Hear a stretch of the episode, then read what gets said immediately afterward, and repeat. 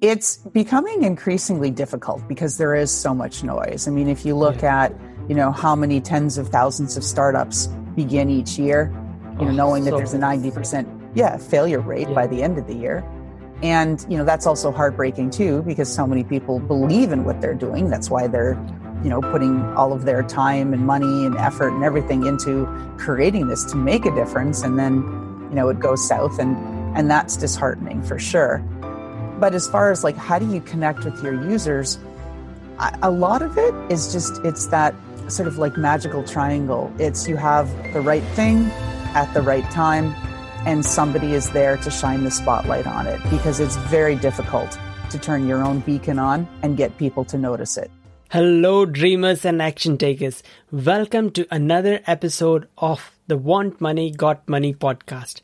I'm your host, Sam Kamani, and my today's guest is Dr. Laurelyn Mayers.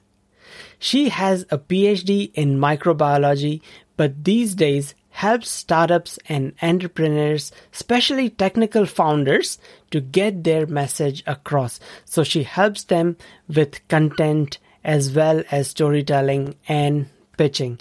She has also become a social entrepreneur and she is working on a very exciting startup herself as a founder. So, without further ado, let's get into it. First of all, Lauren, thank you so much for coming on the show. It's great to have you here and can't wait to find out a bit more about you. So, um, what are you up to these days? Well, thanks so much, Sam. I always appreciate being a guest because I'm usually on the other side of the microphone. So it's kind of nice to be on this side once in a while. So thank you for that. So, aside from doing my own podcast, one of the things that I've been working on very heavily is content marketing, largely around the theme of your show, which is trying to help other companies, mostly startups, but not always, a lot of enterprise companies with their grants.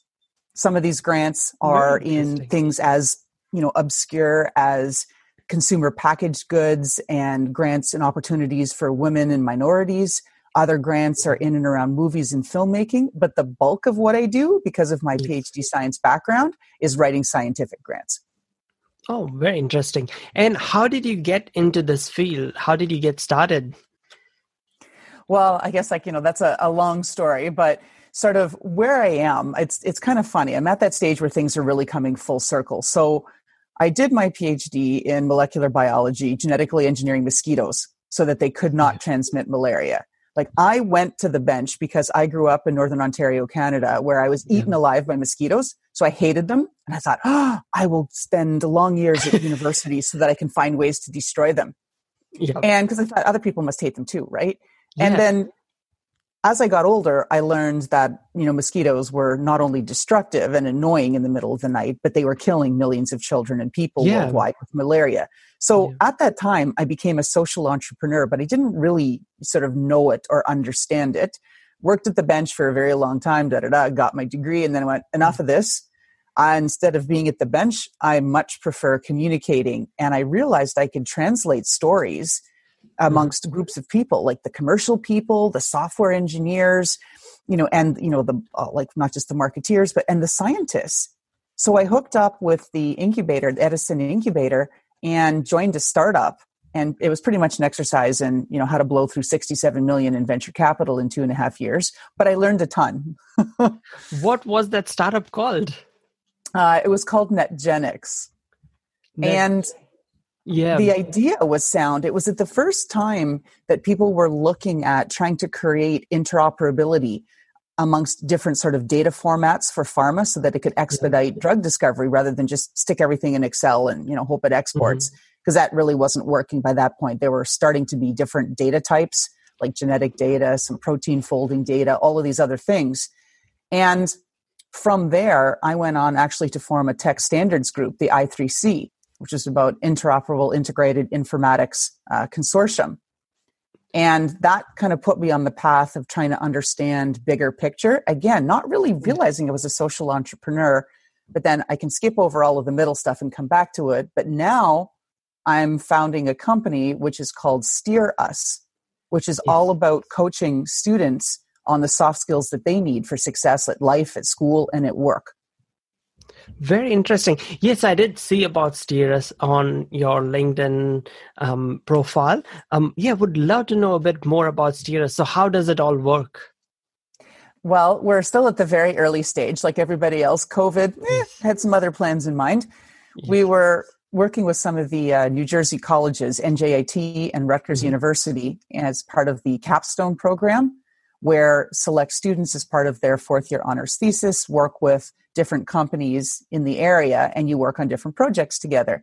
Well, that was going really well. We were building our MVP. The students were really into it. We were trying to find innovative ways of disrupting the coaching industry. Because, of course, if you're going to be a startup, you got to disrupt the industry. So that's coaching. You know, yeah. why should you know why should it take three months every other week and thousands of dollars to get coached right? That model doesn't work for students. And of course you need to democratize access. Students you know they're not part of the 0.01% executive group of fortune 500s they get tens of thousands of dollars of excellent top tier coaching so we need to yeah. democratize it.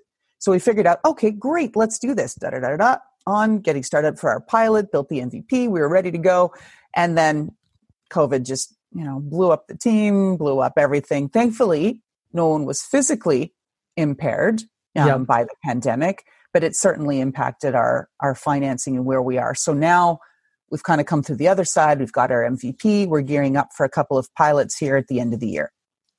Excellent. How, how did you fund that MVP? Did everyone just put in sweat equity, or did you have a backing, or from an i don't know accelerator incubator angel investors? How did it all work?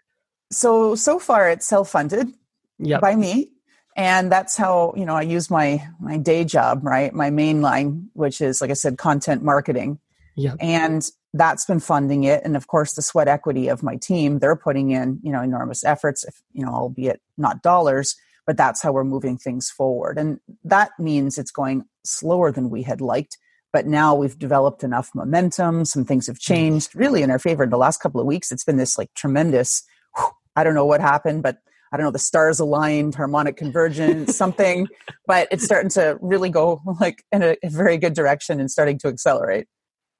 Yeah, that's great to hear. So, Steerus. will it work like a marketplace where students who want coaching and there are coaches, or, or how would it work? How would it disrupt that coaching industry?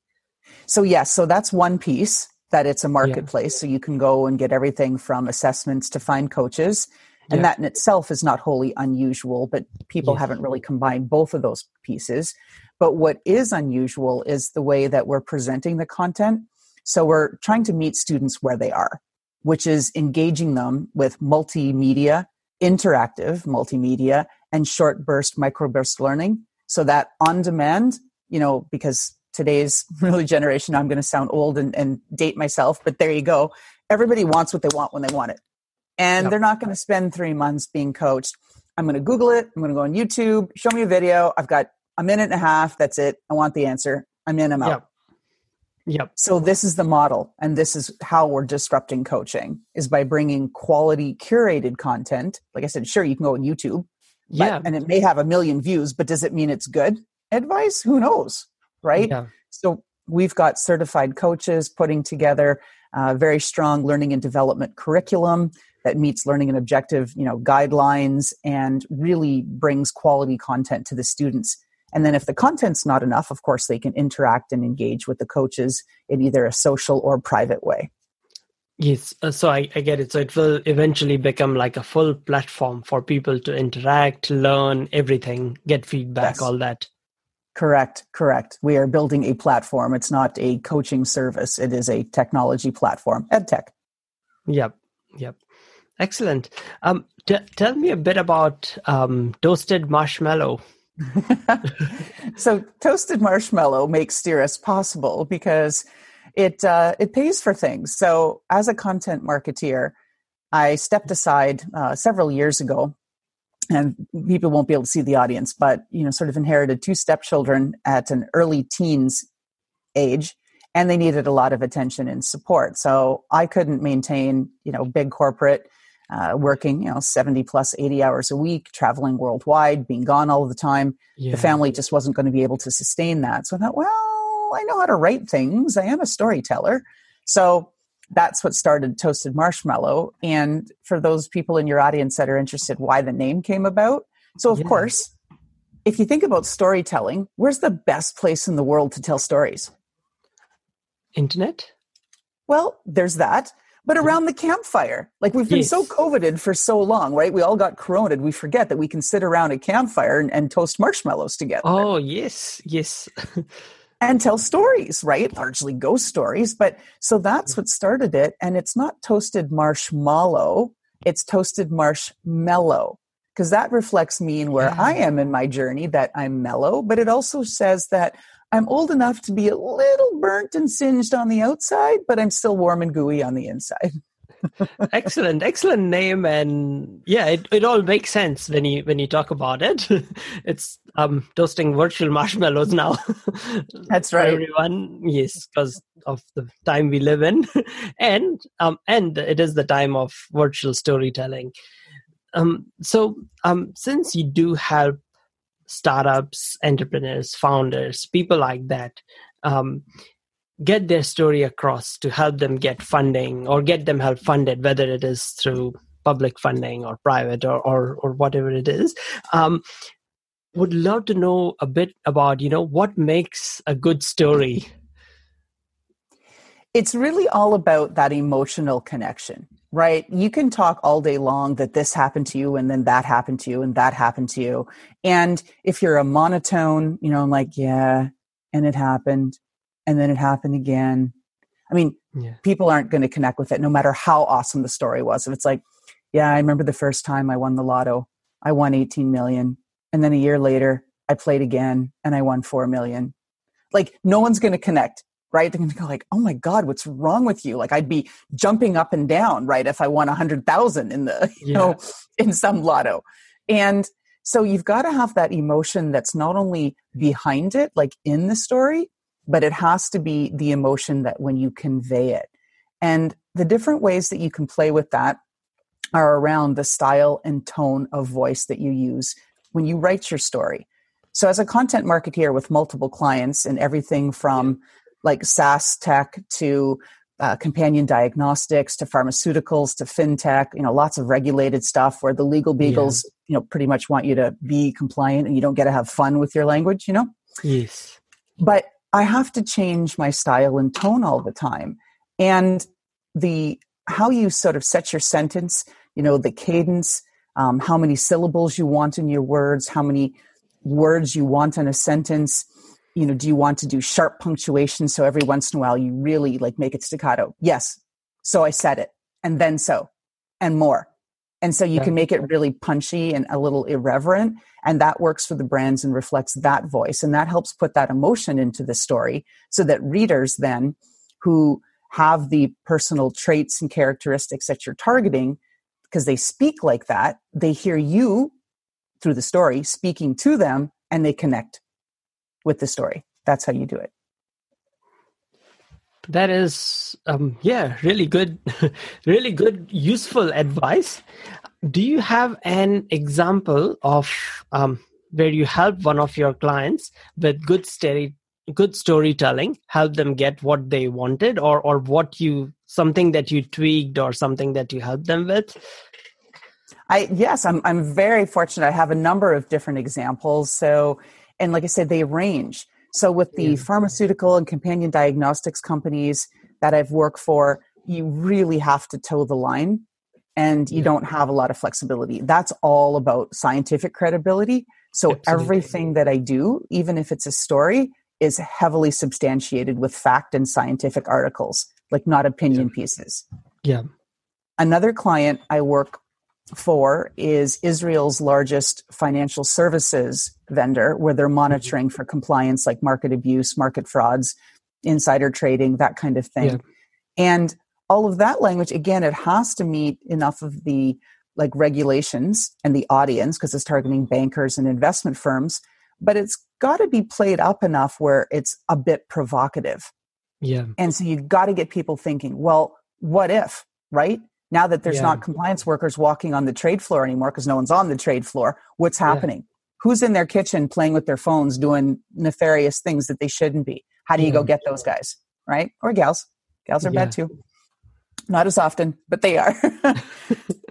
and the story I'm really uh, like proud to be associated with right now. Uh, there's a young group of filmmakers in Chicago. Mm-hmm. Uh, one of them hails from Ghana, and he's telling the story. And I don't want to give it away because he hasn't gone public with all of this, but he's telling the story that will become the anthem of every black boy in America who's raised, you know, in the projects or in you know parts of the neighborhood that maybe aren't as savory and are a little little terrifying to live in and to survive in. And that's his story that he's bringing forward. So I'm helping.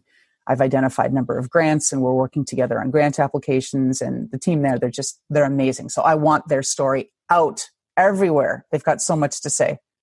Yeah. Some marketers or some content writers, or when they're doing things that they want the end result is that they want sales or user registrations or user acquisition and and a lot of them they have like a I don't know. They have some sort of a structure, such as like um, get the attention, develop interest, make it into a desire, and get them to take action, or um, AIDA, or something like that. Or, or um, they have a structure. Is there a structure you follow for um, for certain types of clients or or is it just on a per case basis well things have really shifted like in the last i guess 6 months plus now you know in yeah. this era of covid chaos yeah social marketing has started to change people have started to tune out if you look at the yeah. big companies you know ad revenues are way down for them because people aren't connecting people are scrolling yeah. past it i'm sick of it yeah. i just want to detach I'll look at a couple of pictures from my friends. I don't want to look at anything reality based. Yeah. I don't want to look at your company and what you're selling. So what I'm saying, Sam, is all bets are off.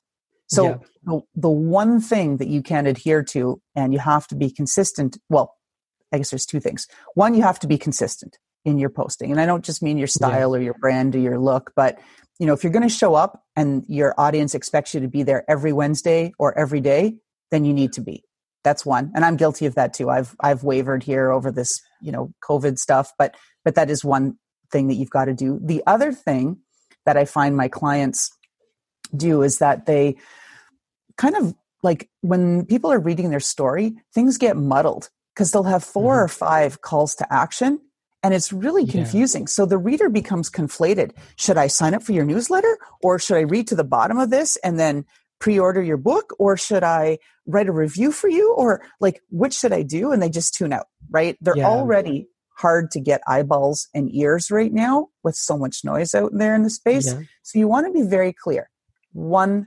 call to action test that work on that and then expand and sort of like the next part of your campaign all right you want to move from generating leads and subscribers to your newsletter you want to move them to promoting and buying what it is you're selling then you change up the content and you have a different call to action. Excellent. So I got two things out of that. Number one, be consistent with your content, with your story, with your writing, however you're engaging. And number two, have one call to action. Do not confuse your reader, your user. So that's right. Very, very practical advice. Um, you have worked with a lot of founders entrepreneurs startups and and so on what is the number one thing that you see them making mistakes in their storytelling content writing and and so on well i'm going to be i guess uh, focus here my answer on scientists because i can say i am one or at least i was one right once upon a time before i joined the dark side of you know commercial land. But scientists here, here's the thing that i see all of the time with my scientific founders that i support. They don't know when to step aside. They want to convey their story and it's everything that they do you know sort of this is a bless their hearts moment is 99.9999999% perfection because of mm. course in science you're trained to be absolutely accurate you can't fudge your results should never do that. That's going to discredit you. Your reputation is everything, all that good stuff. But what happens is that they become so myopically fixated on getting it to that level of accuracy and purity that A, the story never gets out. B, the story becomes so weighted by all of the stuff that has to go in there to substantiate it that it's the proverbial like you lose the forest through the trees. Yeah. Or C, it's so highbrow and beyond what anybody sort of like, you know, a mere mortal reading it would want to read and absorb, that they get turned off from the moment they, they start reading it. So you never capture your audience. And those are the three things that I see that scientists do wrong with respect to storytelling. And and if I could add, Sam, I mean, yeah, look at the news. Look at so my whole thesis is that scientists have sucked at marketing like since time began. Yeah. They they just have. If yeah. you look at the case, scientists are valued less than almost every other profession on the planet. Now, things shifted at the beginning of COVID. Everybody got, oh, pretty excited, right? And that's even what, what my book is about, like, you know, the battle for humanity and how science saved us. Because yeah. I wanted to espouse the value of scientists. And they were in the news 24 7, and it was fantastic. And then everybody's like, oh, yeah, I'm sick of science. What do you mean it's going to take years to produce a vaccine? Forget it. I'm out. Yeah. And scientists missed the moment. They should have come back hitting hard with every scientist on the planet and every organization supporting research contributing to a like global marketing campaign to talk about the value of science.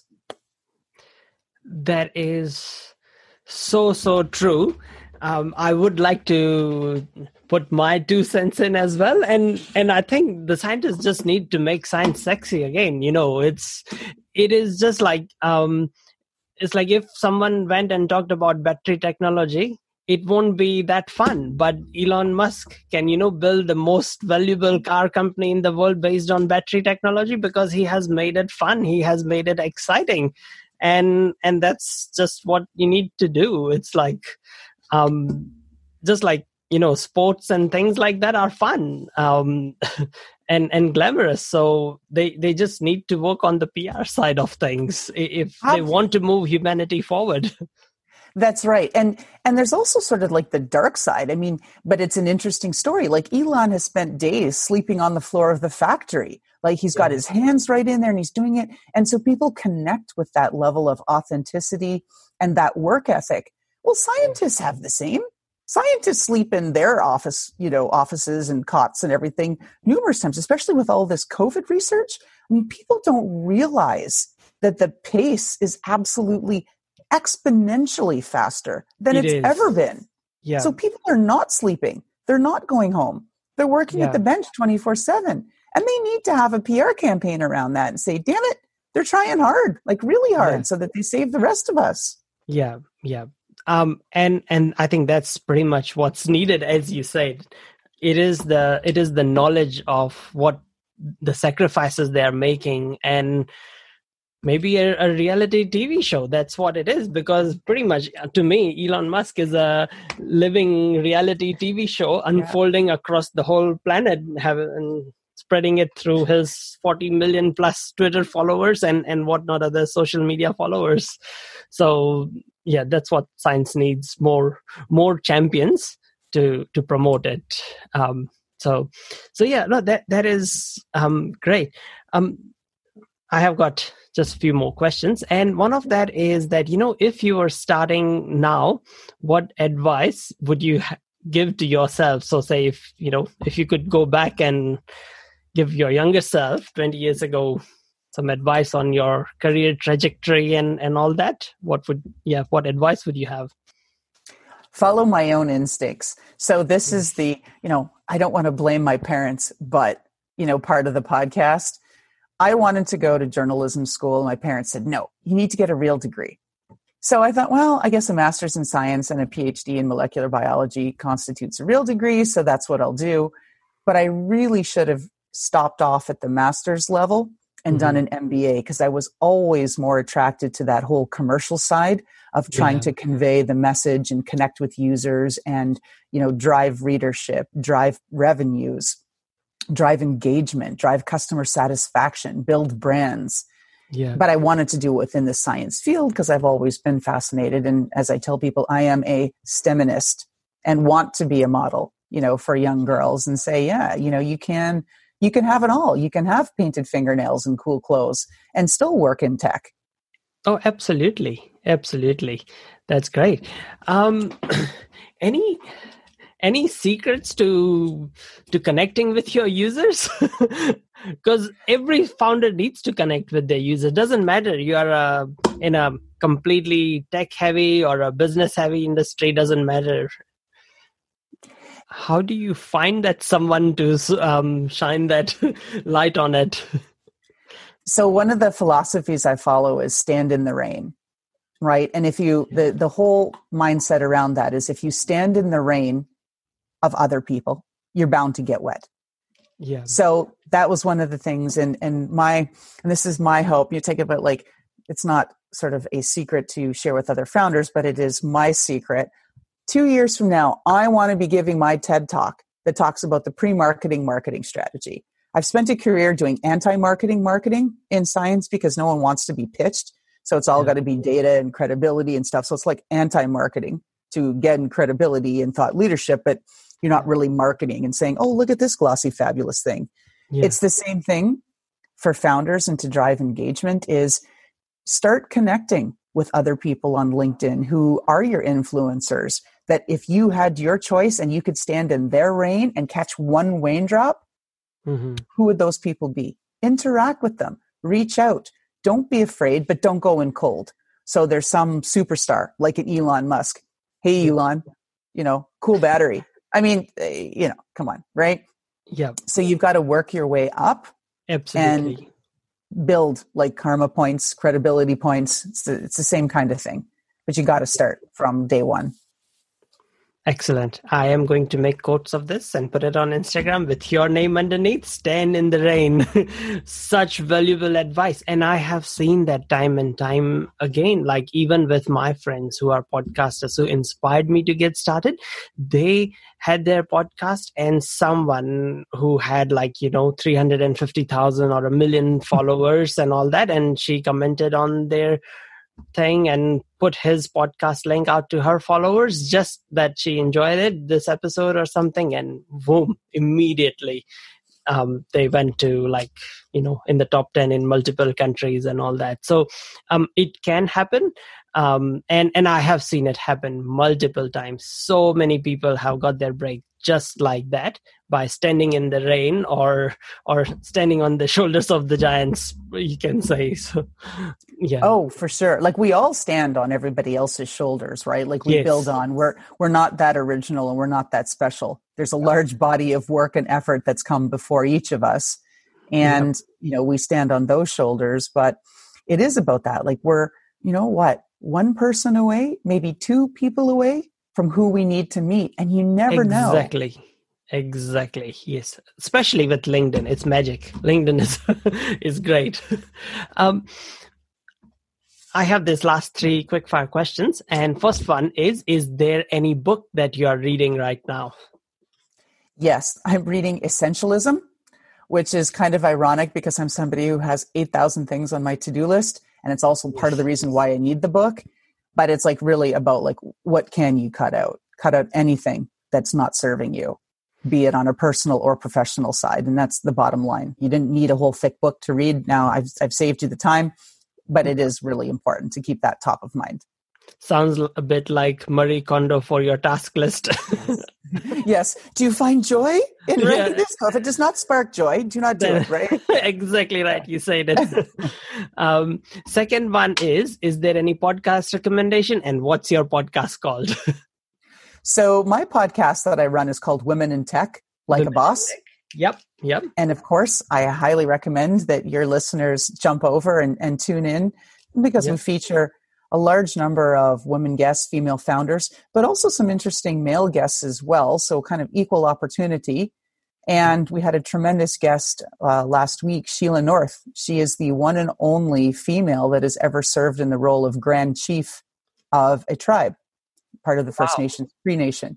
And she had some wow. phenomenal insights there on Indigenous peoples and their needs and where that's going. So you can find all kinds of interesting people. So I, I do recommend that podcast.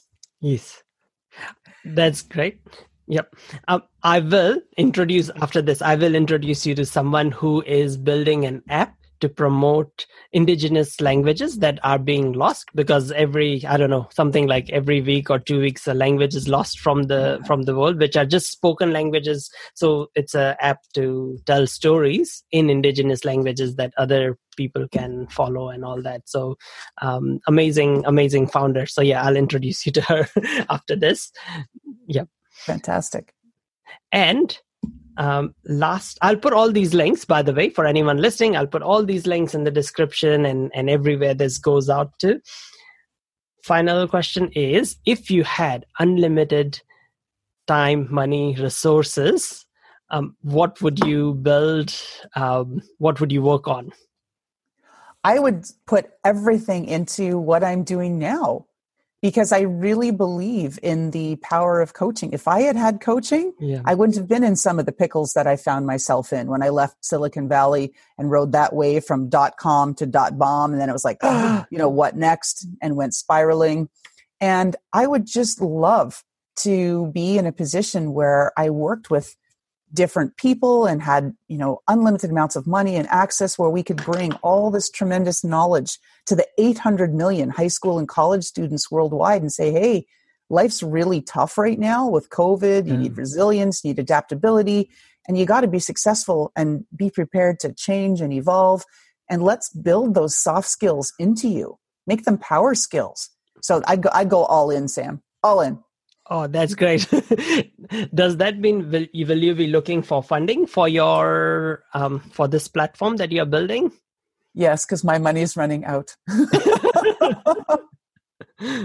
that's great. I will look. I've, I've got all your links. I will put put them out under in the description. But for anyone that wants to connect with you, reach out to you. Um, what's the best way?